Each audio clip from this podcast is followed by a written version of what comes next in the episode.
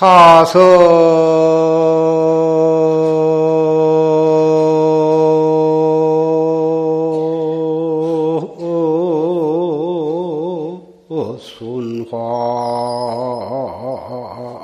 난부타는데 미후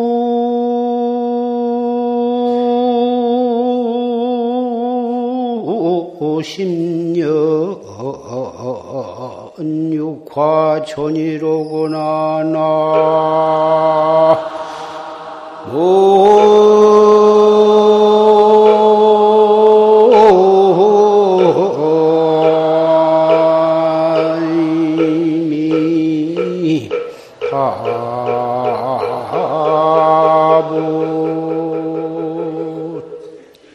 이서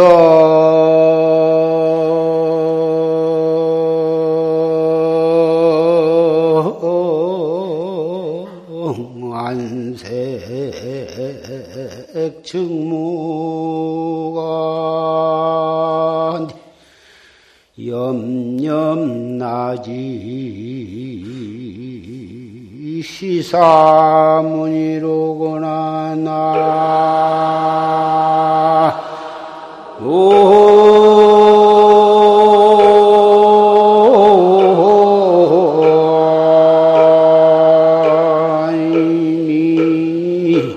다불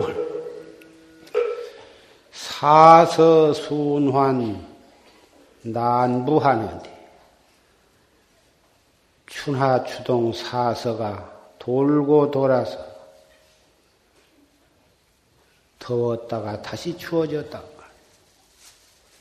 미후 십년 육화천이여 원숭이는 깊이 육화천을 그리워하더라. 육화천은 원숭이란 놈은 여름, 가을에 산에는 온갖 맛있는 과일이 뭐다 익을 때 그 맛있는 과일이 익었을 그때의 일을 그렇게 그리워하더라고 말이야. 날씨가 추워져가지고 마땅히 먹을 만한 것이 그렇게 흔치 않으니까 이성 안색 증무하여 귀로 소리를 듣고 눈으로 모든 색을 보는데 생각 생각이 그 육화촌에 맛있는 과일 그 생각만을 하느라고 아무 다른 생각할 겨를이 없어.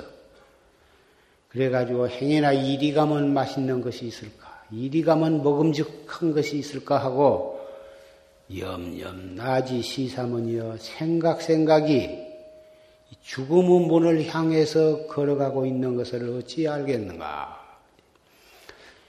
춘하추동 사시절이라는 게 봄이 여름이 되고 여름이 가을이 되고 가을이 되면 추워져요. 소한 대안을 지내면 다시 또 입춘우수가 되어서 계속해서 추나추동 추나추동 끝없이 돌아가는데 잔나비가 육화촌을 그리워한다 그 말은 우리의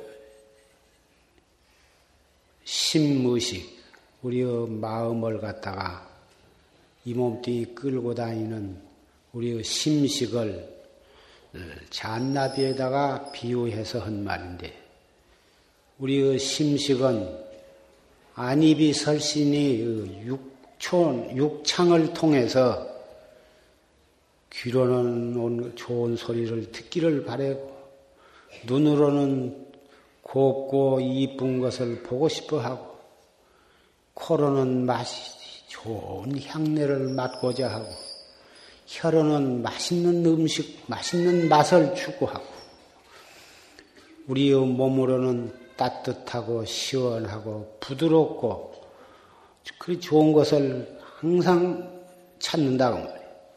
우리의 생각으로는 우리의 마음을 기쁘게 해주는 모든 사람, 모든 일, 모든 것들을 그렇게 추구하는 것을 잔나비가 육화촌을 그리워한다고 비유해서 읊은 시다.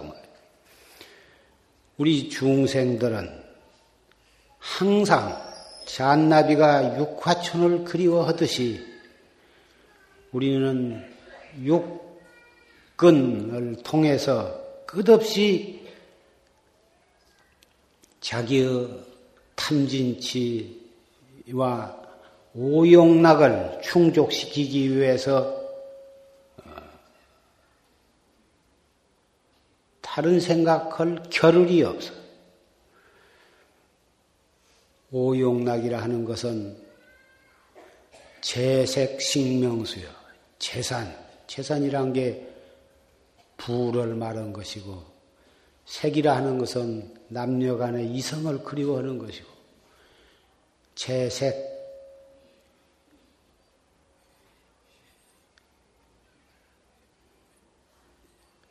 식은 맛있는 음식, 식명에는 명예와 권리, 수는 수명인데 안락한 것을 추구한다고 말이에요. 우리가 인간이 돈을 벌고 공부를 하고 끝없이 밖으로부터 무엇을 추구하는데 대충 분리를 해보면 재색, 식명수, 오욕락이다 그 말이에요. 그 오욕락을 구하기 위해서 그 어려서부터서 참 열심히 공부를 하고 밤잠을 자지 않고 가정교사를 드리고 있어 좋은 학교로 가려고 한 것도 따지고 보면 그 오욕락을 추구하기 위해서 그렇고, 학교를 졸업하고 좋은 직장을 구하는 것도 재색, 식명수, 오욕락을 획득을 하기 위해서 그런 것이지 다른 것이 없다고 말이에요. 물론 조금 생각이 있는 사람은 그것을 국가다, 사회다, 세계 평화다 이렇게 좋은 말을 하지만 오욕락을 벗어나지를 못한 거예요. 정말 오욕락을 벗어나서 인류를 생각하고 중생을 생각한다면 그 사람은 벌써 다른 거예요. 그게. 얼굴이 다르고 행동이 다르고 생각이 다르고 어떤 일을 당했을 때의 처신이 다 다르게 되어 있는 거예요.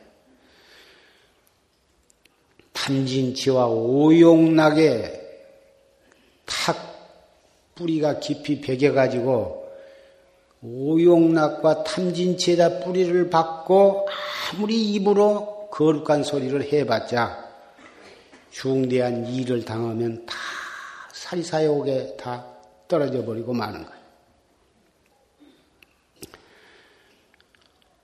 그래 놓으니 경제나 사회나 교육이나 이 사법이나 정치나 회사나 일체가 그 오욕락을 추구하는 사리사욕과 탐진치 삼독 때문에 형무소가 필요하고 사정이 필요하고 나아가서는 온 국가가 이렇게 복잡하고 온 세계가 싸움을 끝없는 전쟁을 할 수밖에 없는 것이다. 오늘은 천구백구십사 년 일월 이일 첫째 일요법회 날인데 양력으로는 새해가 되었습니다.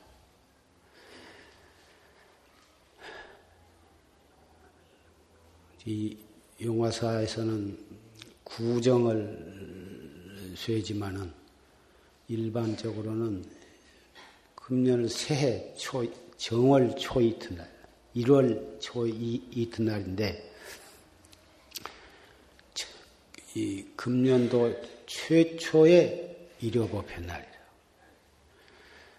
아까 조주신 법문에 이 활구 참선법 만나기도 어렵고 믿기도 어렵고 그것을 실다우게 닦기도 어렵다고는 그런 말씀을 하셨는데 금년 국가적으로나 세계적으로나 참 어려운 그런 과제를 우리는 안고 새해를 맞이하게 되었습니다.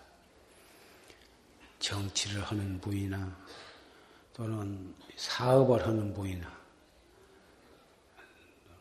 농사를 짓거나 장사를 하거나 모든 국민이 정말 어려운 그런 한 해를 맞이하게 되었습니다. 그렇다고 해서 이것을 잘 해나가기 위한 뚜렷한 방책도 없습니다. 우리 한 나라 안에서만의 일이라면 또 모르는데 온 세계와 관련되어 있기 때문에 대단히 어려운 일입니다. 그러나 아무리 어렵다 하더라도 우리는 또 일 년을 살아가야 합니다. 무엇인가 해야 하는 것입니다. 나라에서는 여러 가지로 머리를 쓰고 연구를 하고 해서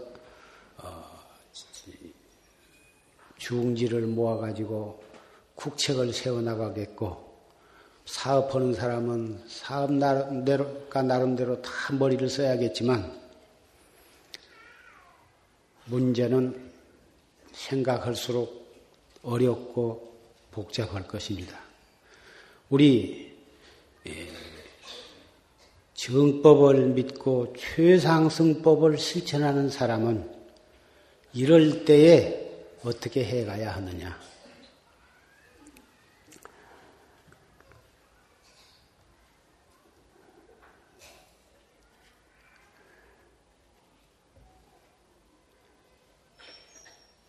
이 세상의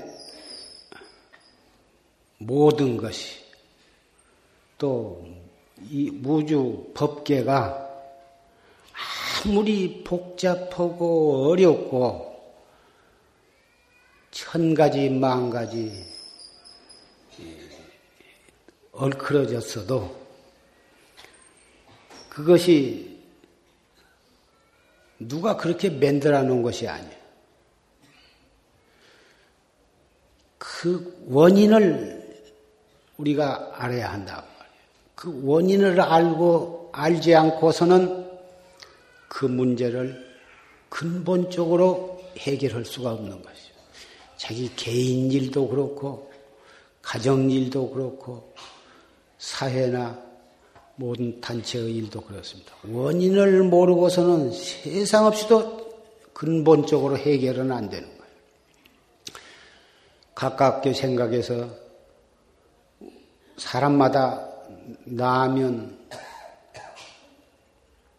병, 살아가다 보면 병이 나고 병이 깊어지면 죽게 되는데 생로병사를 면틀 못하는데 그 병 하나를 다스리는 데 있어서도 뭐 어디가 아프다 하면 약국에 가서 무슨 어디가 아픕니다 해가지고 약 사다 먹고 그렇게 해가지고는 보통 조그마한 병 같으면 몰라도 정말 깊은 병은 원인을 알아가지고 근본 치료를 해야지 대증요법으로 어디가 아프다면 금방 못 사먹고 지멋대로 약국에 가서 되나케나 사다 먹어갖고는 임신은 조금 통증이 완화될는지는 모르지만 병의 뿌리는 다스릴 수가 없어. 점점 세월이 가면 병이 깊어질 수밖에 없고 처음에는 한 번 뭐 약 듣다가 두 번, 세 번, 네 번 먹으면 차츰차츰 약이 약성이 발효가 잘 안 되는 거예요. 그것은 근본 치료를 안, 안 했기 때문에 그런 건데 이 세상의 모든 것은 다 우리의 마음에서 일어난 것들이다. 마음에서 일어난 것이기 때문에 어찌 이 세계 우리 우리가 생각하는 생각은 우리 마음에서 일어났다고 해도 믿어지는데 모든 것이 나 마음에서 이것이 나온 것이다 한 말은 좀 차원이 다르기 때문에 좀 믿어지지 않는 분도 있을 것입니다. 그러나 전부가 다 우리 마음에서 나온 거예요. 내 한 몸에 관계되는 일들은 말할 것도 없고 나와 직접 간접으로 전혀 관계없는 모든 상황도 내 마음에서 나온 것이다. 우리는 우선 그렇게 믿어야 돼. 저 달도 이 몸뚱이가 이 세상에 태어나기 전부터서 그 달이 그가 있었는데 있어가지고 이렇게 지구를 돌면서 태양을 이렇게 돌고 있는데 어찌 그 달이 내 마음에서 나왔다고 하느냐? 그건 좀 이치가 당치 않는 말이다. 이렇게 생각하실 것입니다만은 저 달도 우리의 마음에서 나왔고 저 태양도 우리의 마음에서 나왔고 이 지구도 우리의 마음에서 나왔고 지구에 태어난 모든 사람과 모든 동물과 모든 식물도 다 우리의 마음에서 나온 거야. 왜 그러냐? 여러분이 활구 참선법을 믿고 열심히 참선을 하면 가까운 장래 또는 먼 장래 언젠가는 과연 그렇구나. 이 세상 모든 것이 내 마음에서 나왔다고 하는 것을 스스로 깨닫게 되고 스스로 보게 되고 스스로 의심 없을 때가 오는 것입니다. 저 달이 휘황창 밝은 달이 떠 있는데 그 달은 사실은 아무도 주인이 없어. 아무도 주인이 없어. 각자 저것은 소유권이 누구에게도 없지만은 보고 느낀 사람 것이여 그게. 그 달을 보고 기뻐한 사람은 자기에게는 기쁜 달이 기쁜 달의 소유자가 되는 거고 그 달을 보고 슬퍼하는 사람은 슬픈 달로서 자기가 그 달을 소유하고 있는 거예요. 태양 뜨면은 환히 밝아지는데 해가 떠서 좋은 사람은 그 달은 그 해는 밝은 태양으로서 소유자 자기가 되는 거고 도둑놈이나 밤에 나쁜 짓을 한 사람은 해가 뜨는 것을 대단히 싫어해. 자기 그 사람은 밝은 해를 소유, 소유자가 되기를 싫어한 사람이거든. 왜 해도 하나고 달도 하나인데 보는 사람마다 다 그 달이나 해에 대해서 다른 생각을 가지고 있다고 말이야.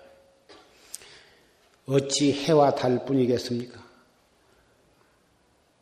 곱게 핀 한 송이 꽃, 꽃도 자기가 마음이 기쁨이 있는 사람이 그 꽃을 보면 그 꽃이 아름답다고 느끼고 그 꽃에서 풍기는 향내도 좋다고 느낍니다. 그 아름다운 꽃을 보고 노래가 나오고 시가 나오고 춤이 나올 것입니다. 그러나 자기가 우선 어떠한 불상사가 있어서 슬픔에 잠기면 그 꽃이 조금도 곱고 아름답게 느껴지지 않을 것이고 오히려 그 꽃을 봄으로써 더 눈물이 나올 수도 있고 잔뜩 성이 나가지고 마음이 진심으로 가득 차면 그 좋은 꽃도 막 짓밟아버리고 그 꽃을 화병에다 담아놨거나 화분에다 담아놨으면 그것을 바닥에다가 매다 쳐서 부숴볼 것입니다. 이건 하나의 가까운 예들이지만 이 세상에 모든 것이 다 마찬가지입니다. 법적으로 소유권을 자기 앞으로 등기 이전만 해야 자기 것이 아니야. 아무리 자기 앞에 고층 건물이 몇십 개가 있고 땅이 수백억만 평을 자기 앞으로 가지고 있다 하더라도 정말 자기 소유라고 허잘 것이 없어. 자기 앞으로 하나도 소유권이 없지만 마음에 탐욕심이 없고 마음이 넓고 넓어서 무소유를 소유로 하는 사람에게는 해와 달뿐만이 아니라 이 세상의 모든 산이 전부 자기의 소유가 되는 거고 부는 바람도 자기 소유가 되는 것이고 산천 초목과 모든 바위들도 다 자기 소유가 되는 거고 자기가 이뻐하는 자식만 자기 자식이 아니라 이 세상의 모든 학교에 다니는 모든 학생들 유치원으로부터 국민학교, 중학교, 고등학교, 대학교 모든 학생들도 다 자기 자식이 되는 것입니다. 아무것도 가지고 없지만 모든 것이 자기 것이 되는 것. 모든 것이 자기 것이 되지만은 하나도 부담스럽지 않고 넉넉한 것. 자기 앞으로 법적으로 얼마만큼 재산을 가지고 있어도 그것 때문에 잠을 못 자고 그것 때문에 근심이 끊어지질 않고 그것 때문에 가족, 형제끼리 싸움질을 하고 재판질을 하고 오는 그런 소유물은 우리를 행복하게 해주는 것들이 아니고 우리를 불행하게 만드는 가정을 불하, 불행하게 만드는 사회를 불행하게 만드는 그런 것들이 되는 것입니다. 우리는 그래서 새해를 맞이해서 밖에서 무엇을 구하려고 하지 말고 내 안에 있는 써도 써도 다함이 없는 누가 빼앗아 갈 수도 없는 그런 보물을 우리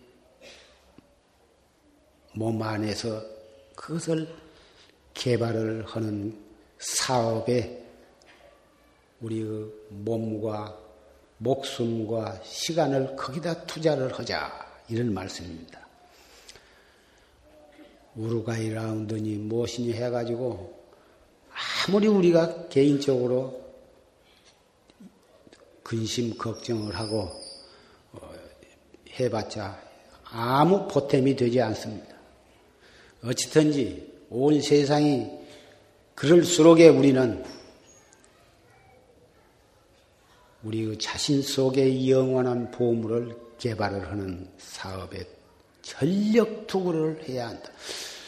우리 정법을 믿는 학자만이라도 정법을 믿는 불자만이라도 그런 마음가짐으로 살아가면 그래가지고 자기와 인연이 있는 사람이 차츰차츰 그런 사업에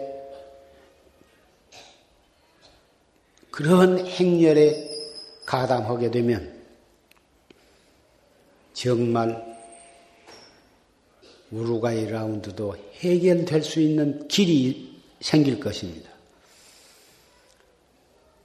우리는 수년 전에 외국 담배가 들어왔습니다.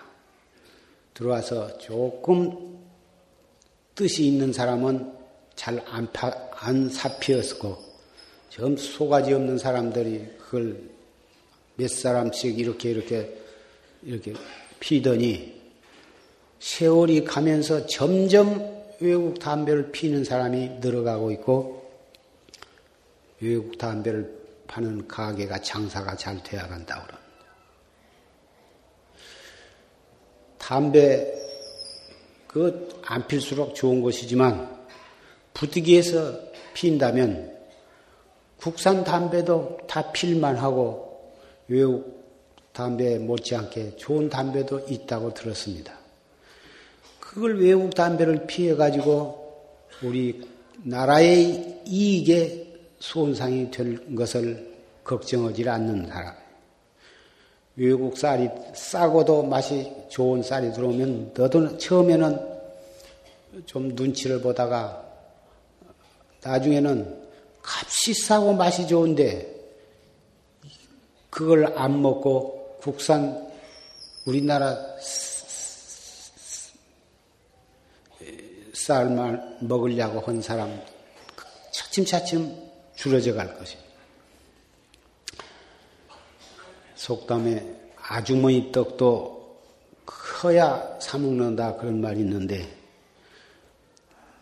나는 이 자리에 계신 법보 가족 여러분은 나라를 생각하고 우리의 농가를 생각해서 좀 비싸더라도 우리나라 쌀을 사잡수는지 모르나 대부분의 사람은 값이 싸고 맛도 나쁘지 아니하면 너도 나도 다투어서 외국 쌀을 먹게 될 것입니다. 그것을 아무도 막을 길이 없을 것입니다. 그래서 우리나라 농가에서도 맛도 좋고 값이 싼 그런 쌀을 경작하는 길밖에는 없을 것입니다. 맛 또 별로 좋지 않고 값이 사 배나 비싼데 아무리 사 먹으라고 해도 그것은 막을 길이 없어. 나라에서도 막을 길이 없고.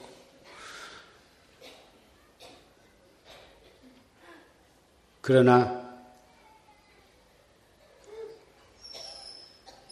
의류라든지 모든 것이 값도 비싸고 물건도 그렇게 썩 좋지 못한데 우리나라 물건에다가 가짜 외국 상표만 붙여놓으면 그것이 비싸게 날개 돋치듯이 팔려가거든. 그러니 중생들이라는 것이 얼마나 어리석고 얼마나 허영심에 꽉 차있는가를 우리는 알 수가 있습니다. 물건이 우리나라 물건보다 훨씬 좋고 값도 싸면 더욱 좋지만 값은 좀 비싸더라도 물건이 훨씬 좋다면 그것을 사지 말라고는 막을 수가 없습니다. 내나 물건이 우리나라 물건 상품도 아니고 우리나라 물건에다가 상표만 외국 상표만 붙이면 그것이 비싸게 팔린다면 그것은 참 안타깝고 슬픈 일이 아닐 수가 없습니다. 그것은 순전히 나는 외지를 쓰고 있다고는 헛된 허영심, 남한테 뽐내고 싶어 하는 허영심, 비뚤어진 생각 때문에 그런 것입니다. 우리는 그런 생각을 곤치고 정말 우리나라가 농사 지어봤자 아무도 우리나라 사람이 안 사먹는다면 그 농사, 농산물을 어디다 대고 팔겠습니까? 그래서 농사를 안 짓게 될 것입니다. 결국 우리는 국내에서는 쌀이 생산이 안 되고 전부 미국이나 동남아나 중국이나 외국에서 들어온 쌀만 사먹게 됩니다. 우선은 쌀, 쌉니다만은 우리나라에서 농사를 안 짓게 되면 그 쌀값이 점점 올라갑니다. 이 해마다 올라가게 될 것입니다. 올라가서 우리나라 쌀값보단 더 비싸게 값이 올라간다 해도 우리는 그 쌀을 안 사먹고는 못 배깁니다. 우리나라는 이미 농사를 안, 지, 안, 지, 안 지니까. 그래가지고 전쟁이 나거나 어떤 그럴 때에는 전 국가적으로 난리가 나고 완전히 그 식량 때문에 외국에 노예가 될 수밖에 없는 것입니다. 우리나라 농촌은 피폐가 되어가지고 농토는 완전히 폐허가 되는 것입니다. 그래서 전 국민이 우루과이 라운드는 안 된다. 쌀은 절대로 수입해서는 안 된다고 뭐다 아우성을 치지만 이것은 누구 힘으로도 세계의 대세 때문에 우리는 백방으로 노력을 했지만은 그것은 결국은 틀 수밖에 없게 되었는데 그래도 우리는 최선을 다해서 농촌도 살 수 있는 길이 열리고 도회지 사람도 농촌 살리는 마음으로 도회지 사람도 복을 받을 수 있는 길을 우리는 찾아야 합니다. 그 길이 대단히 어려운 길이고 간단한 문제가 아니지만 우선 우리는 활구참선, 최상승법을 의지해서 우리의 마음 속에서, 우리의 몸 속에서 영원한 보물을 개발을 하는 그런 마음으로 생활을 해나가고 그렇게 살아가면 탐욕심이 없어지고 허영심이 없어지고 마음이 담박하고 청정해지면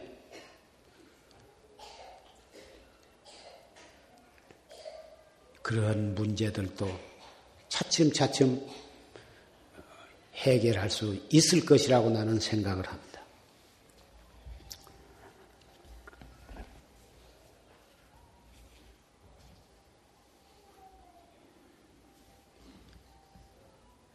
토노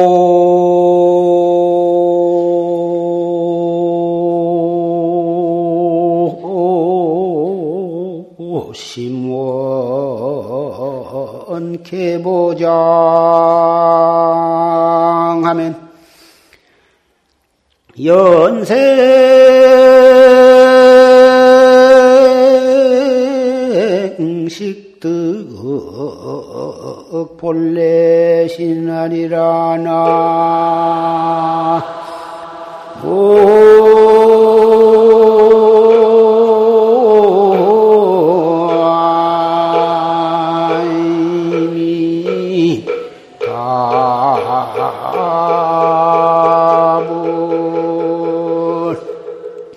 연화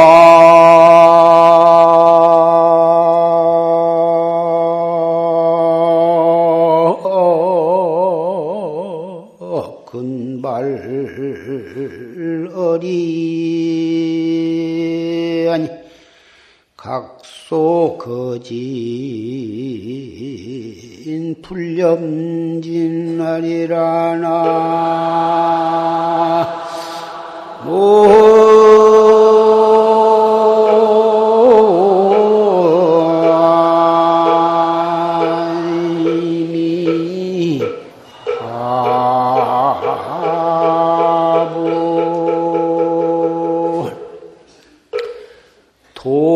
심원 계보장 연생식득 본래신아니라.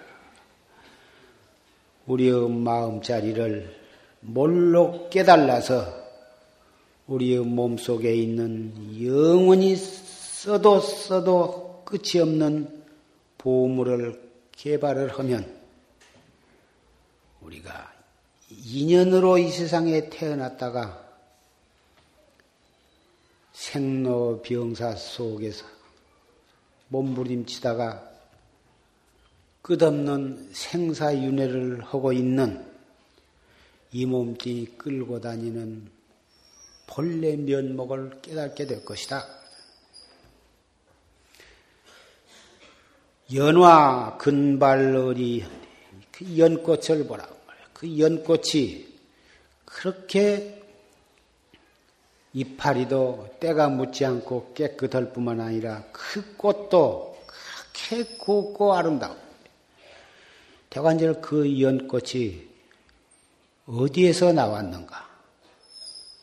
차츰차츰 그 밑으로 줄기로 내려가 보면 더러운 흙탕물, 흐리 속에다가 뿌리를 밟고 있다는 거야. 저 높은 산 중에 산간에 깨끗한 석간수에는 연꽃이 살들 못해요.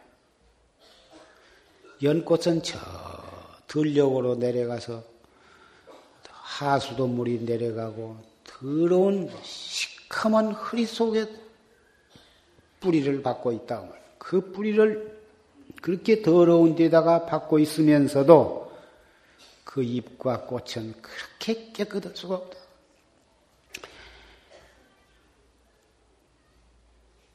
아까 주신 법문에 참선해서 내 마음자리를 깨닫는 것이 그렇게 어려운 일이 아니다.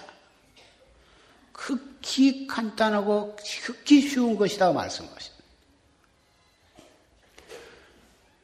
아무개야 그러면 예 하고 대답할 줄 알고 욕하면 썩낼 줄 알고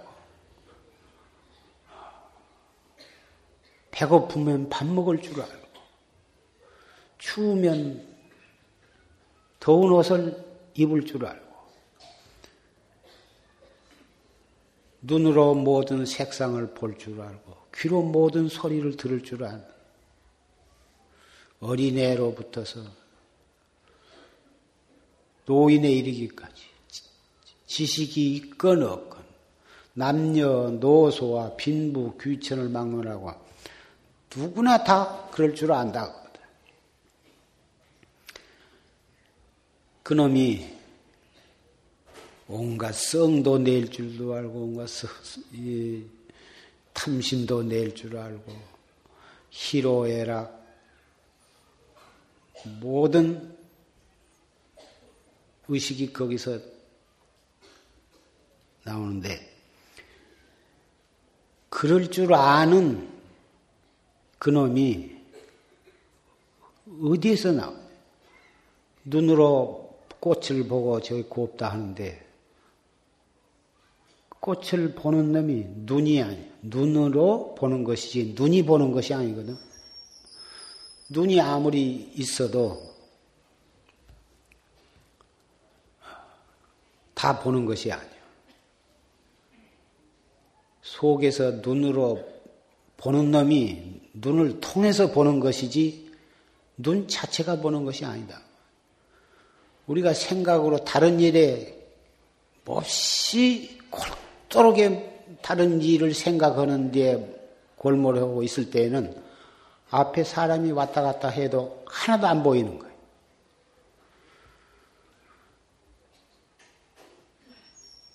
뭐라고 말을 하고 갔어도 그 소리도 잘 안 들리는 거예요. 다른 일에 골, 골몰하고 있을 때에는 무엇을 먹어도 맛을 잘 모르는 거예요. 대답도 다 해놓고는 나중에 와서 말하면 나 언제 그런 말 했냐고 완전히 아주 뚝 잡아 뛰는데 들을 때 듣는 놈이 딴짓을 하고 있을 때에는 들어도 들리지 않고 보아도 분명 보는 그놈이 딱 봐야 제대로 보이는 것이지 생각은 딴 데에 있고 그냥 눈은 뜨고 있어도 하나도 안 보이는 거다. 그러기 때문에 우리는 살고 있어도 제대로 살고 있는 게 아니야.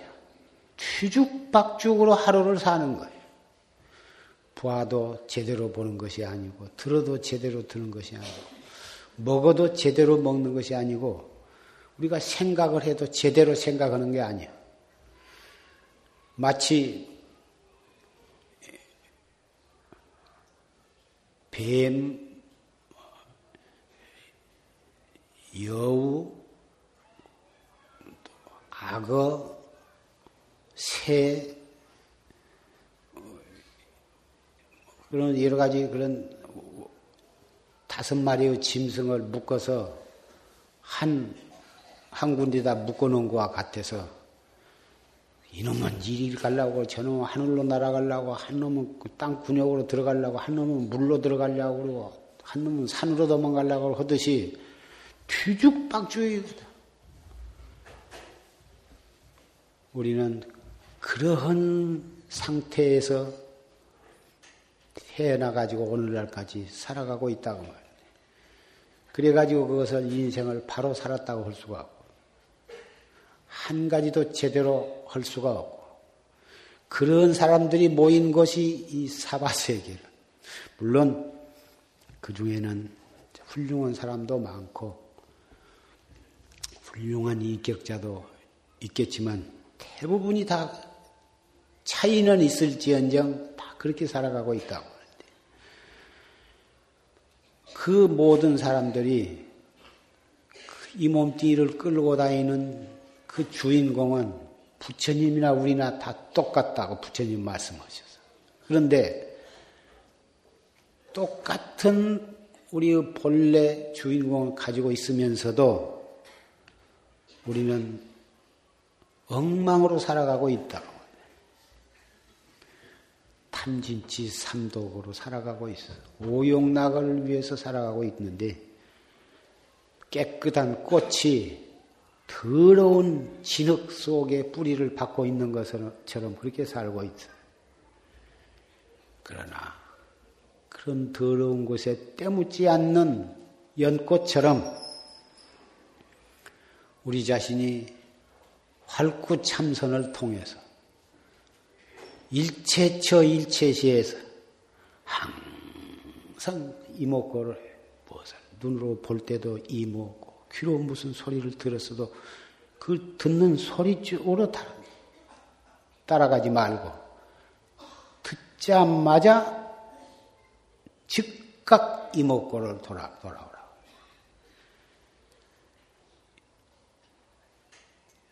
하려고 마음을 먹어도 경계가 닥치면은 금방 그리 깜빡 잊어버리고 그리 따라가는데, 그런다고 해서 중단을 하지 말고, 그런다고 해서 짜증도 내지 말고, 포기를 해서는 안 돼요. 또 챙기고, 또 챙기고, 자꾸 챙기다 보면 차츰차츰 그것이 되풀이해서 똑같은 일을 하면 습관이 되고, 습관이 되면은 하려고 안 해도 재질로 되어질 때가 오는 것이다. 이 새해가 돌아오면 토정 비결을 본다든지, 어디 또 만신이나 점쟁이한테 가서 신수도 보고 해서 금년 운수가 어떤가, 뭔 일이 좀 잘 될란가,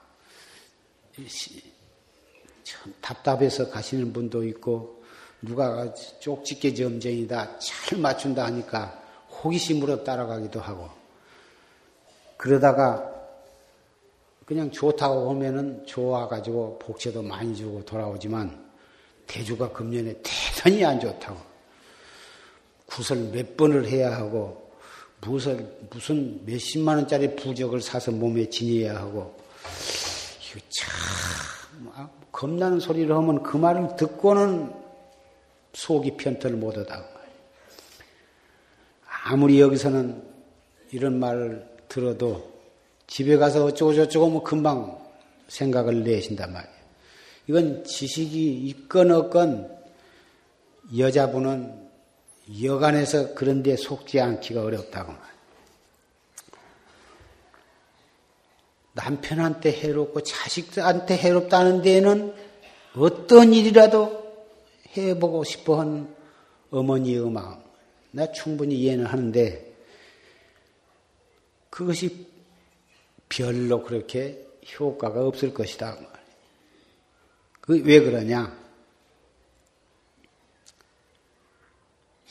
점쟁이는 혹 지나간 일은 덜어 맞추는데, 앞으로 다가올 일에 대해서는 그렇게 잘 못 맞춰. 점쟁이한테는 삿된 귀신이 잠시 붙어가지고 그 삿된 귀신이 돌아다니면서 봐서 일러주면은 지내간 일은 잘 맞추는데, 귀신도 앞으로 다가올 일에 대해서는 잘 모르거든. 잡귀는 모르. 부처님처럼 삼명육통이 나서 육신통으로 모신다면 과거, 현재, 미래를 손바닥 안에 환히 아시지만, 점쟁이는 육신통이 난 게 아니야. 잡신이 잠시 붙어가지고 그 잡신은 힘으로 뭘 좀 지내간 일, 뭘 좀 아는 소리를 하는데 그것 가지고 미래일까지는 다 뭐 홍 맞추기도 하고 안 맞추기도 하고 그러는데 그런 말을 믿고 우리가 중대한 일을 추진을 한다고 하는 것은 그 정신병자가 운전하는 차를 탄 것과 같아서 그놈이 언제 어디다 끌박을 줄 모르고 우리는 아무리 정법을 믿고 참선을 해도 살다 보면 좋은 일도 만나고 슬픈 일도 만들고 만나고 괴로운 일도 만나고 여러 가지 어려운 일도 만날 수가 있습니다. 부처님한테도 삼불능이 있어. 삼능과 삼불능이 부처님한테 있다고 하는데 부처님께서 세 가지 능한 것은 무엇이냐? 일체상이 다 공해. 그래가지고 만법의 지혜를 이루시는 것이 부처님이 능하는 일이에요. 두 번째는 모든 중생의 성품을 환히 다 알으셔가지고 알고 억겁의 모든 일을 다 맥힘이 없이 다 하신 거예요. 셋째는 무량 중생을 제도하실 수가 있어. 이것이 부처님의 세 가지 능하신 것인데 그러한 삼명육통과 팔해탈을 증득하신 그런 부처님도 세 가지 능치 못한 것이 있는데 당신이 무량겁으로부터서 오시면서 지으신 정업은 멸할 수가 없어. 모든 것을 환히 다 아시고 육신통이 자제하시고 팔해탈이 자제하신데 왜 모든 것을 마음대로 다 하실 수가 있을 것 같은데 정업을 멸할 수가 없다. 두 번째는 인연 없는 중생을 제도할 수가 없어. 셋째는 중생계를 다 하지 못해요. 이 세상에 한 중생도 없이 다 무량 중생을 제도하실 수는 있으나 중생계가 완전히 다 없어지도록 하실 수는 없다고 말해요.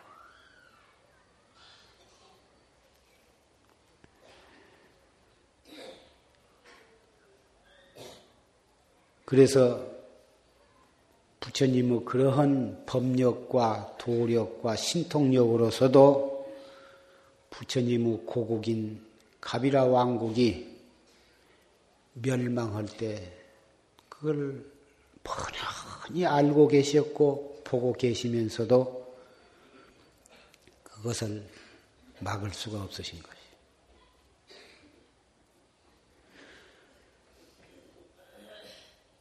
과거에 삼천불, 현겁 삼천불, 미래 삼천불, 삼천의 부처님이 계셔도 중생계는 다 하지 못한 거예요. 반드시 인연이 있는, 부처님의 자비는 인연이 있고 없고 간에 다 똑같이 베풀어지지만 인연이 있는 중생이라야 제도가 되는 것이다.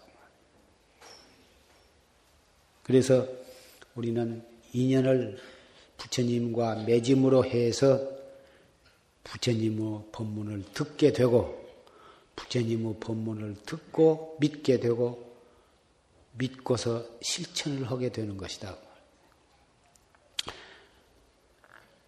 그런 부처님께 그런 부처님께도 그런 삼불능이 있는데 하물며 우리는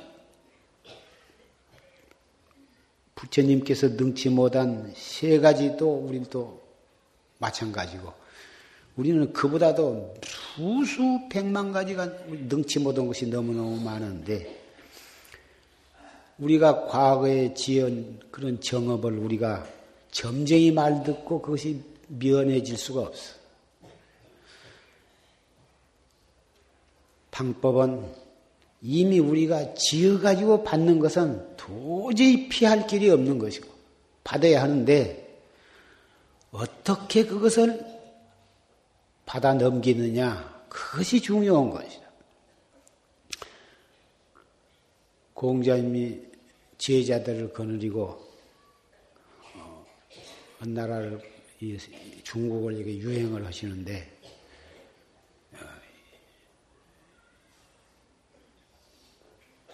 부채펴가 관구, 관리한테 부채펴가지고 큰 난을 당했어.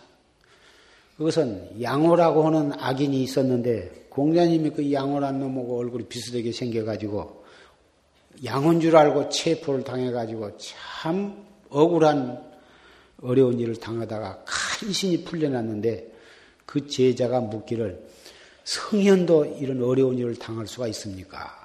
그 제자들은 우리가 우리 불자들이 부처님을 숭배하듯이 공자님을 그렇게 숭배한 뒤 어찌 공자님과 같은 성현이 이런 참 어려운 일을 당할 수가 있겠느냐 의심이 나서 여쭤본 건데 성현이라고 해서 어려운 일을 안 당하는 것이 아니다. 어려운 일을 당했을 때의 그 마음이 다른 것이 마음은 다를지언정 중생이나 법문은 어려운 일을 당하면은 당황하고 겁을 내고 마음이 동요가 되어서 겁에 질려서 자기의 마음을 지닐 수가 없어.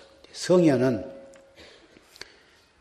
당한 것은 마찬가지인데 당할 때의 그 마음가짐이 다르다.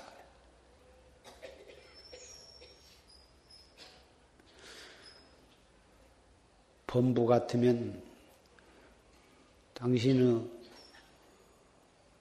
고국이 그렇게 망할 때 신통력으로 적군을 어떤 방법으로라도 때려 부시고 죽이고 물리치고 혹 그런 마음을 냈을런지도 모른다. 부처님은 환히 알고 그 광경을 다 보시면서도 그런 적극적인 그런 행동을 하시지 않았어요. 신통제일인 목련존자가 그 고국의 그 사람들이 아주 멸종이 되게 생겼으니까 오천 명을 골라가지고 바루대에다 담아가지고 저 높은 하늘나라에다 갔다가 잠시 피신을 시켰어.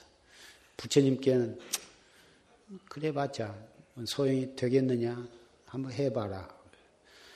가서 목련자 그렇게 했는데 다 난리가 가라앉은 다음에 가서 바리떼 가지러 가니까 속에서 다 죽어가고 있었어. 과거에 죽을 업을 지어가지고 금생에 그걸 받게 된, 될 때에는 피할 길이 없어. 목련존자도 오백 생을 결국은 타살을 당했는데 과거의 업의, 업연으로 했는데 마지막 오백 생도 결국은 당신이 뭘 잘못해서가 아니라 외도들이 자꾸 불법이 흥왕을 하니까 부처님의 왼팔로 오른팔을 끊어야만 되겠다. 그래가지고 목련존자가 숲속에서 더 이렇게 좌선을 하고 있는데 거기다가 수백 개의 돌팔매질을 해가지고 결국은 몸이 부서지게 되었다고. 목련존자의 같은 고향에서 같이 출가한 도반인 사리불존자가 왜 그대는 신통이 제일인데 왜 신통술을 어디다 두고 그렇게 맞았냐. 신통에 신자도 생각이 안 나더라. 그렇게 경전에 쓰여 있는 데도 있고 내가 불자로서 인과법을 아는 사람이 피해서 되겠느냐 또 그렇게 된 데도 있습니다만은 두 가지가 다 맞는 말씀이고 이 점쟁이 말 듣고 재앙을 면하려고 해서는 안 돼요. 근데 점쟁이가 가끔은 절에 가서 부처님께 시든지 치성을 드리라고 그렇게 보낸 사람도 들어 있습니다. 그 말을 듣고 와서 절에 와서 천도제도 하고 어, 기도도 하고 그런 분도 있습니다. 부처님께 시주도 하고 치성도 드리고 또 조상에 또 이 천도제도 지내고 그것은 좋은 일이라고 생각이 됩니다만은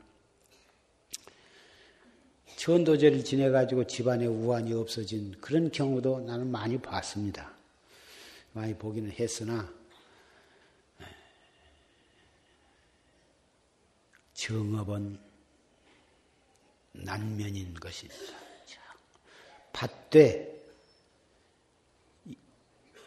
정법으로서 다 마음이 딱 기둥이 서면 어떤 어려운 일을 당해도 바른 마음으로 바른 정신으로 신심과 원력으로 지혜와 인내로서 그런 일을 다 처리해 나가고 그 일을 소화를 시켜 나가야 할 것입니다. 우리가 이 세상에 받는 모든 것들은 우리 자신이 각본을 써가지고 그 각본에 의해서 우리가 연극을 하고 있는 것입니다. 배우나 탤런트는 각본을 쓴 작가가 따로 있고 그 각본에 의해서 감독이나 연출이 그것을 연출을 해가지고 배우나 탤런트를 잘 선정을 해서 그 사람들로 하여금 연극을 하게 하는데 그것은 배우 자신이 어떻게 해볼 수가 없어. 각본에 의해서 감독의 지시에 따라서 최선을 다할 길밖에는 없는 것이고 배우 지 맘대로 이리저리 못하는 것인데 우리는 우리의 일생을 무량겁이라고 해도 좋지만 가깝게 금생이 일생 이렇게 사는 것만을 우선 생각을 해보자 이거. 우리가 어느 부모의 자식으로 태어나서 어떻게 어렸을 때를 살고 어떻게 유치원으로 국민학교를 중학교, 고등학교, 대학을 다녀가지고 어떻게 결혼, 누구와 결혼을 했고 누구와 어떻게 이렇게 살아가고 어떤 자식을 낳냐 그리고 일생 동안을 어떻게 살다가 어떻게 죽어갔느냐 생노병사 일생만을 생각해 본다 하면 그것이 무슨 하느님이나 부처님이나 제석천왕이나 또 어떤 뭐 염라대왕이나 어떤 다른 사람이 그렇게 시켜갖고 되는 일이 아니야. 전부 우리 자신이 그런 각본을 썼어. 각본을 써가지고 자기가 그 각본에 의해서 지금 이렇게 태어나가지고 마지막 죽어갈 때까지 각본에 의해서 살아가고 있는 거예요. 하나도 부모를 원망할 것도 없고 누구를 원망할 것이 없어. 선생을 원망할 것도 없고 사회를 원망할 것도 없고 국가를 원망할 것도 없어.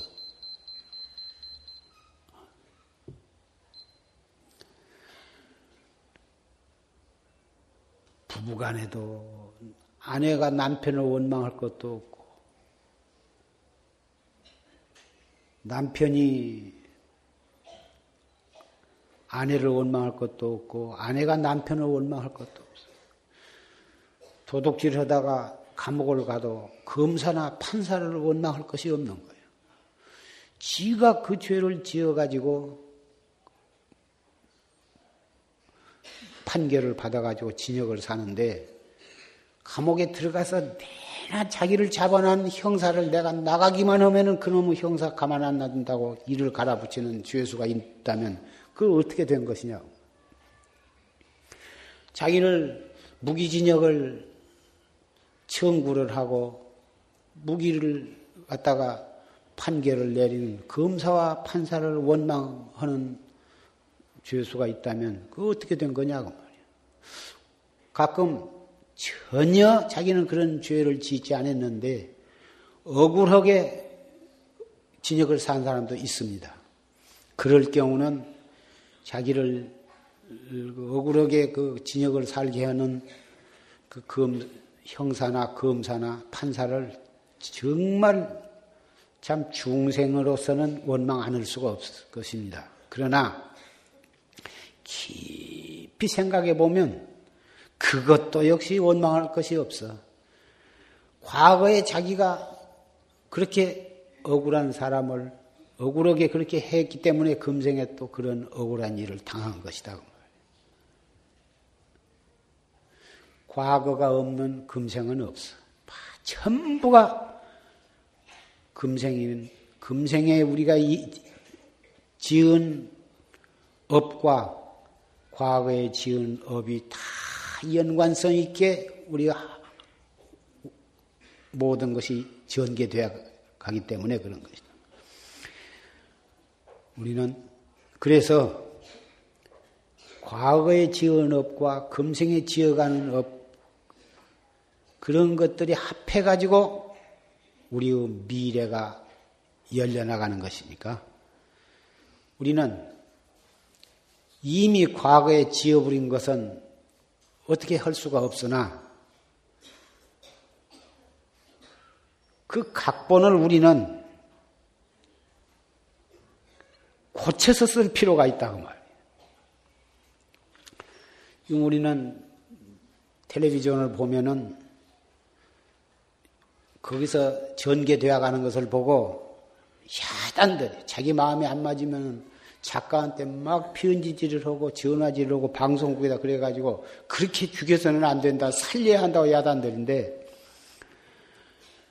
그렇게 하도 전국에서 들어오면은 처음에 작가의 생각은 죽, 죽이려고 했다가도 하도 그래서 하면 그 바꾼다고 그래요. 근데 그까지 티비에 나온 거 죽이면 어떻고 살려면 어떻고 별것이 아닌데 우리 자신이 과거에 지은 업이 있어가지고 금생에 불행하게 이렇게 불행한 일만 당하게 되었다 하면 그 각본이 다른 사람이 쓴 것이 아니고 내가 썼기 때문에 금생의 각본을 달리 쓸 수는 있다고 말이야. 달리 써가지고 어쨌든지 좋은 방향으로 이렇게 틀어볼, 틀으면 좀 힘은 들란가 모르지만 자기가 쓴 각본을 자기가 방향을 바꿔나갈 수는 있다고 생각한다. 왜 그러냐? 미래는 꼭 과거에 지은 그놈만 갖고 되는 것이 아니라 금생에 우리가 해가는 일까지 합해져 가지고 미래가 열리기 때문에 그래서 이것은 어, 운명론이다, 숙명론이다 이렇게 말할 수가 없어. 불교는 인과법은 숙명론도 아니고 운명론도 아니야. 과거에 지은 업도 절대로 무시할 수가 없지만 금생에 내가 어떤 마음가짐으로 어떻게 노력하느냐에 따라서 그것까지 합해져 가지고 미래가 열려지기 때문에 우리는 각본을 바꿔 쓰면 된다. 그러면 어떻게 각본을 쓰고 어떻게 노력하느냐에 따라서 방향은 바꿀 수가 있다고.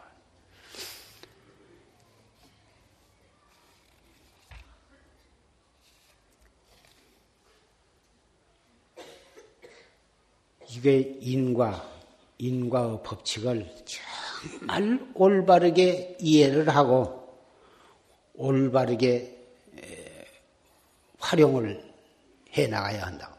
인과법을 잘못 믿으면 완전히 숙명론, 운명론에 떨어져 가지고 그러고 그렇지 않으면 까딱하면 인과법을 믿지 않고 이 발무인과 에이 끝까지 소용이 없다고. 못된 짓을 하면 응당 잘못 살아야 하고 벌을 받아야 하는데 그렇게 극악무도하고 못된 짓만 하는 사람이 잘 사는 사람이 있다고 말이에요. 그리고 정직하고 착하고 참 그런데 사사건건이 불운을 당하고 못 살고 억울하게 그렇게 일을 당하는 사람도 있고, 그러니 그런 걸 보면 그 인과법 소용없다고 안 믿는 사람도 있는데 그게 아니거든. 금생의 것만 갖고 우리의 앞이 그것에만 있는 게 아니라 과거에 지은 것까지 합해져서 되기 때문에 과거에 워낙 좋은 일을 복을 지어놓으면 금생에 못된 짓을 해도 우선 괜찮은 사람이 얼마든지 있어요. 금생에 나쁜 짓 한 건 또 언젠가는 꼭 받게 되지만 우선 과거에 지어놓은 것이 워낙 많으면 그것이 금생에 좀 나쁜 짓 해도 그럭저럭 잘 사는 사람도 있다. 그러나 그거 믿을 것이 못 되는 거고, 금생에 착하고 부지런히 해도 못 당한 일 많이 당한 것은 전생에 지은 나쁜 악업이 있기 때문에 금생에 좀 잘을 해도 별로 좋은 꼴을 못, 다, 못 보는 거예요. 그래서 인과의 법칙에 금생에 지어가지고 금생에 바로 현실적으로 받는 경우가 있고, 금생에 지어가지고 바로 이 다음 생에 받기도 하고, 금생에 지어가지고 다음 생, 저 다음 생 몇 생을 건너뛰어가지고 가서 받는 수가 있어. 순생, 현생보, 순생보, 순후보. 이것이 세 가지 자등이 있기 때문에 그래서 그런 것이지 안 받는 것은 아니에요. 언젠가는 다 받게 되는데 그렇게 지어서 받는 것은 면터를 못 한다고 하더라도 이것이 전부 우리 마음으로 지어서 이렇게 벌어지는 일들이라. 그래서 부처님이 말씀하시기를 마음이라 하는 것은 만법의 근원이다. 이렇게 말씀하시고, 이 세상의 모든 것은 마음에서 일어나는 환상이요, 물거품 같은 것이다. 다 그렇게 말씀을 하셨어요. 그래서, 범부는 모든 것이 환인데, 환인 줄을 모르고서 환업에 집착을 해가지고 그게 끄달리는 거. 성문은 모든 환을, 그것을 굉장히 두려워해. 생로병사를 굉장히 두려워해가지고 어떻게 하면 죽음이 무서우니까 죽음을 안 당하려면 태어나지 말아야겠다. 태어나기만 하면 늙어서 병들어서 결국은 고통스럽게 죽어가니까 죽음이 없으려면 태어나지 않아야겠다. 그래가지고 태어나지 않는 방법으로 멸진정에 들어가는 것을 궁극의 목적으로 삼는다. 멸진정은 영원히 아주 정에 들어가 버린 거야. 그러면 태어나지를 않기 때문에 죽음도 없다. 이게 소승의 생각이다. 보살은 이 세상의 모든 경계는 환의, 환의 경계예요. 본래 없는 것이고 본래 남이 없는 거예요. 눈병 든 사람에게 이 허공에 꽃이 피어 있는 것처럼 우리는 눈을, 눈동자를 옆에서 이렇게 누르고 보면 해도 둘러 보이고, 달도 둘러 보이고, 모든 물견도 둘러 보입니다. 여러분 댁에 가서 시험을 해보세요. 그냥 보면 하나인데, 눈동자를 이렇게 눌러가지고, 압력을 가해가지고 보면 삐뚤어지게 보이고, 둘러 보인단 말이에요. 눈이 멀쩡한 사람에게는 허공은, 허공 속에는 아무것도 없이 깨끗한데, 눈병 난 사람은 무슨 이상한 것이 이리 왔다 갔다 하고, 꽃이 피어 있는 것처럼도 보이고, 무슨 불이 켜진 것처럼도 보이고, 뭐다 그러는데, 눈병만 고치면은, 없, 허공에 피어 있는 꽃이 안 보이거든. 눈병이 나기 전에도 없었던 거고, 눈병이 난 뒤에도 허공에는 꽃이 없어, 없는 거고, 그러다가 눈병이 나은 뒤에도 허공의 꽃은 원래 없는 것인데 있는 것처럼 눈병 난 사람은 보이니까 눈병 난 사람에게는 그 사람은 분명히 있다고 할 거라고 말이야. 눈병이 없는 사람에게는 없는 사람은 없다고 말이야. 그래서 이 세상의 모든 명상, 이름이나 모양이나 그런 것은 귀로 들을 수 있는 거, 코로 냄새 맡을 수 있는 거, 눈으로 볼 수 있는 거, 안입이 설신이 육군을 통해서 육경을 만나면 육식이 생기는데 그 육식에 포착되는 모든 것들은 명상이요, 그게. 명상. 명상이라는 것은 환으로 이루어진 거예요. 우리의 마음에서 일어나는 그림자요, 메아리요, 그것이. 마음 하나만 공해버리면 일체 명상은 동시에 다 공해버린 것이다. 자기의 마음에서 일어나는, 일어나는 명상을 그것을 있는 것으로 집착을 함으로 해서 모든 탐진치 삼독심이 일어나는 거예요. 어린애들은 크레용이나 무슨 연필을 가지면 별 한 빡이 어디고 마구집이 막 그려자치거든. 철없는 중생이 우리의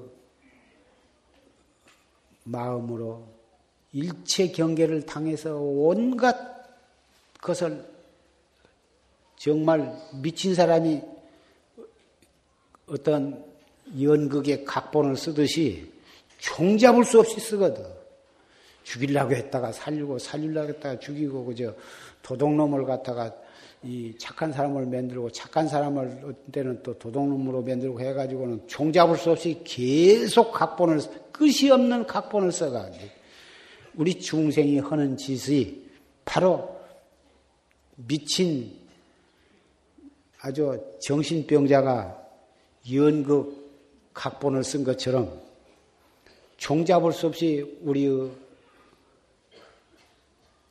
무량겁을 그렇게 그런 각본을 써왔고 앞으로 정법을 믿고 바른 활구참선법을 해서 자기의 주인공을 개발하고 그놈을 깨닫는 방향으로 나간 사람은 제외하고는 그렇지 않는 사람은 착하나 악하나 그놈이 그놈이야. 언제 어떻게 변할는지 모르는 거야. 그래가지고 무량겁을 생사윤회를 해갈 거다. 좀 착한 짓을 하는 사람은 좋은 곳에 태어날 거고 악한 짓을 하는 사람은 사막도에 떨어질 것이고 천당에 좋은 곳으로 가봤자 받을 만큼 복을 받으면 또 떨어지는 거고 사막도에 떨어지면 그 받는 기한이 길고 길어서 언제 나올 수가 기약이 있을는지 모르나 나와봤자 또 마찬가지예요. 언제 무슨 짓을 또 하냐. 그래서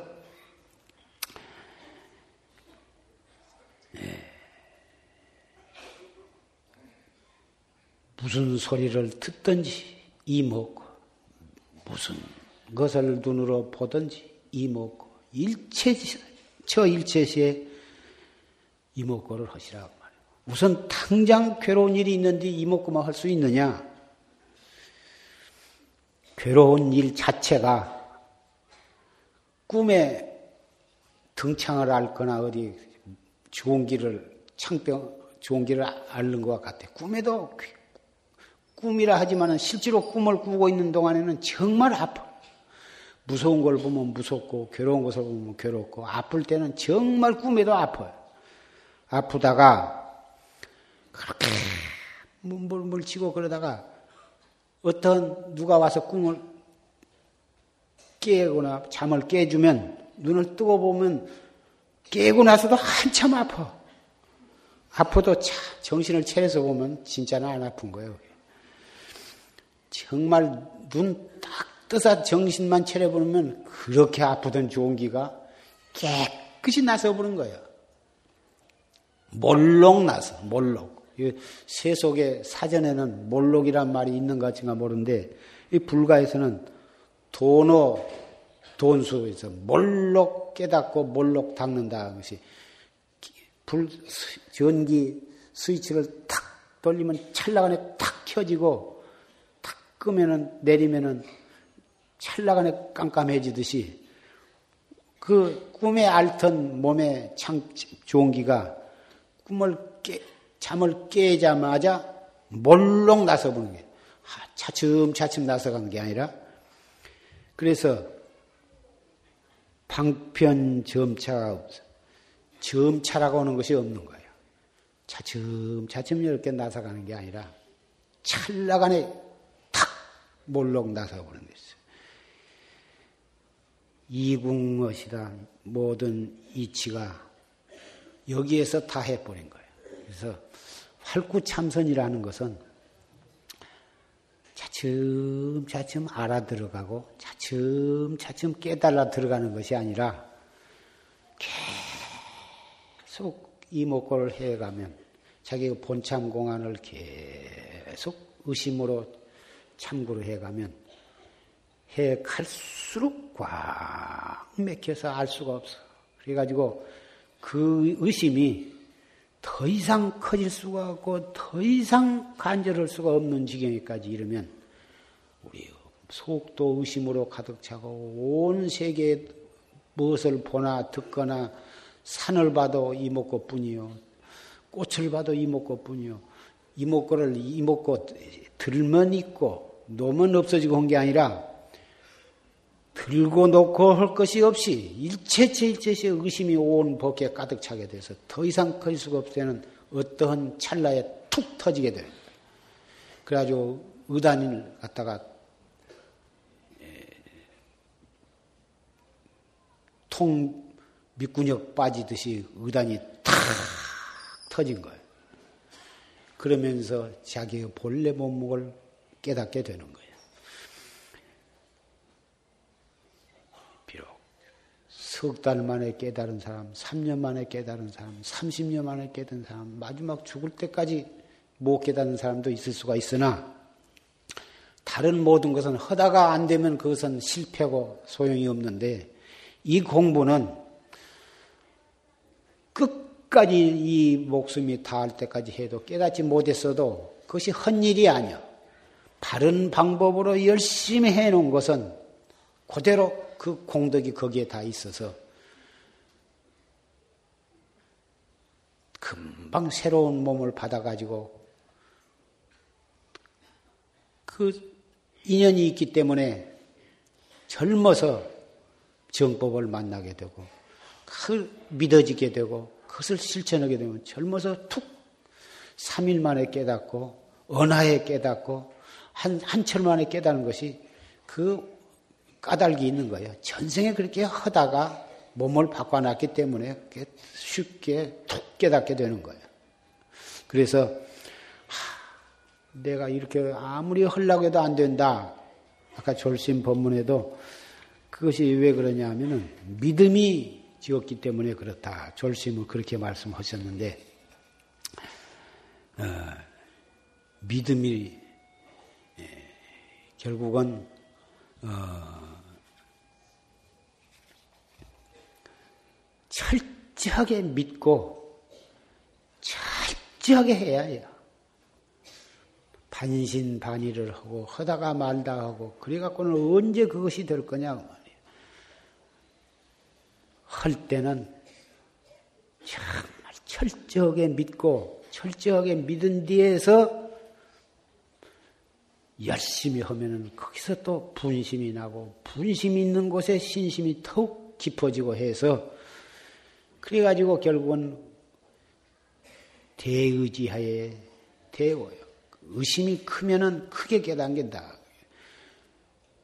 신심과 분심과 의심이 이것이 삼 요소인데 이 삼 요소로 나간다면 누가 못 깨닫게 됐냐 그 말이에요.